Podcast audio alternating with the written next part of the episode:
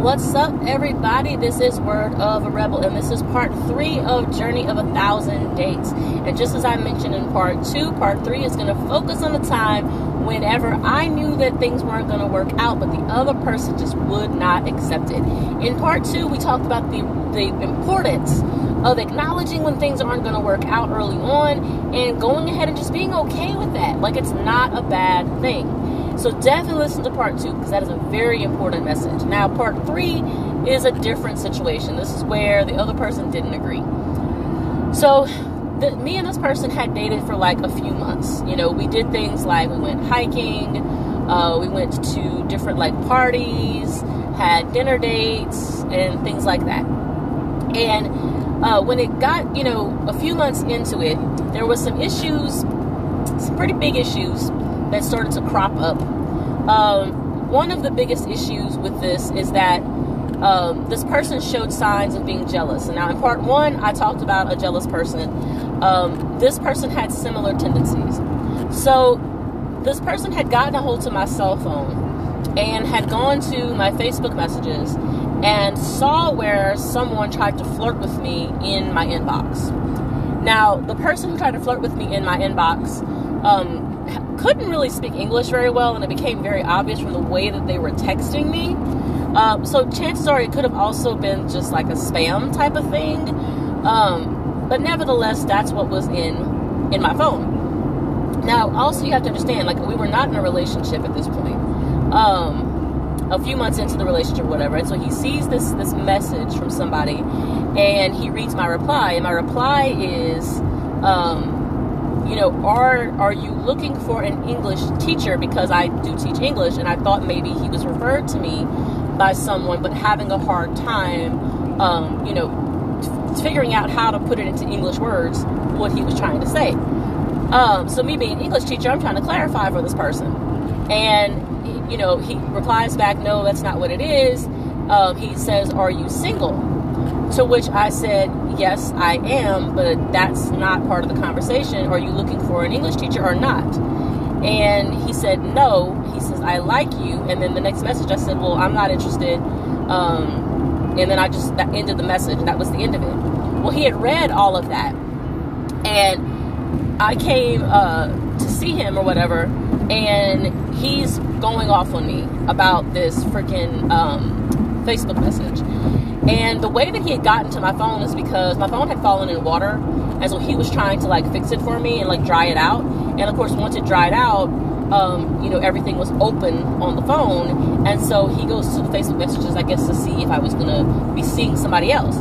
Now, once again, the reason why I mentioned that he and I were not actually in a committed relationship is very important because this person asked me if I was single. And what he got mad at is that I said, yes, I was.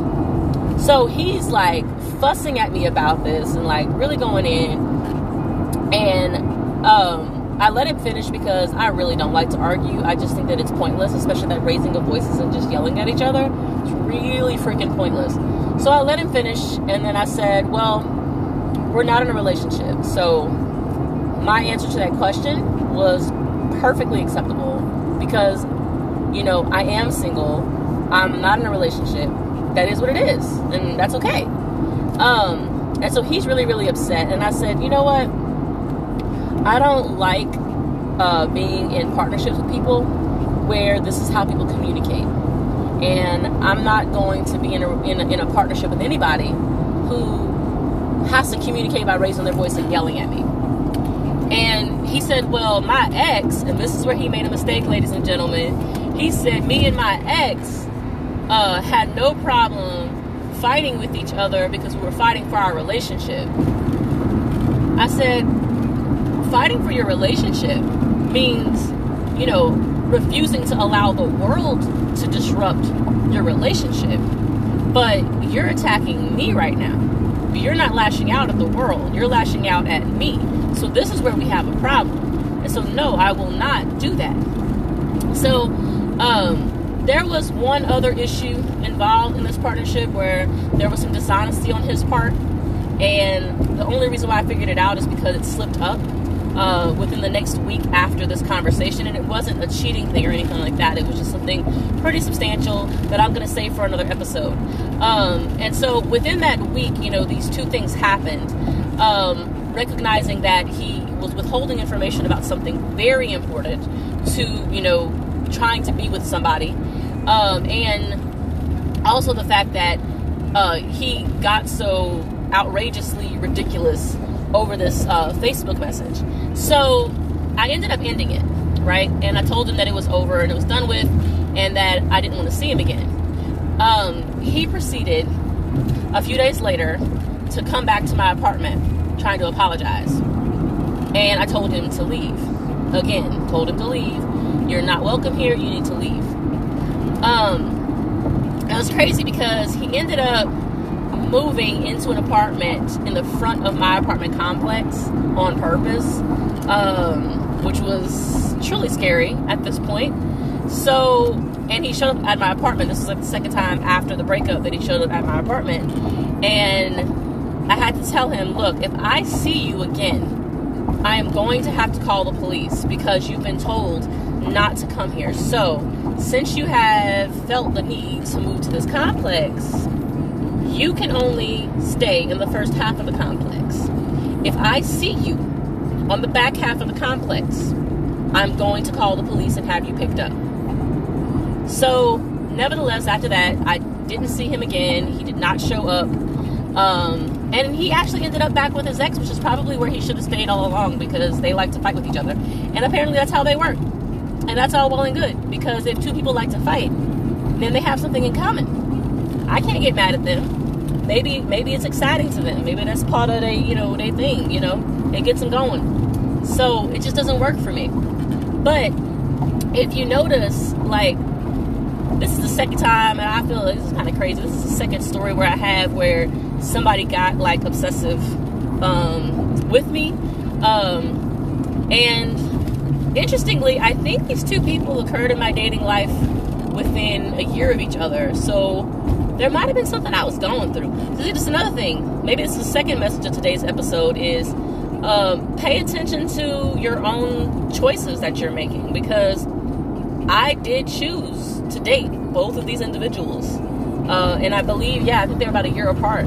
Um, so that says a lot. What was I looking for in that time frame?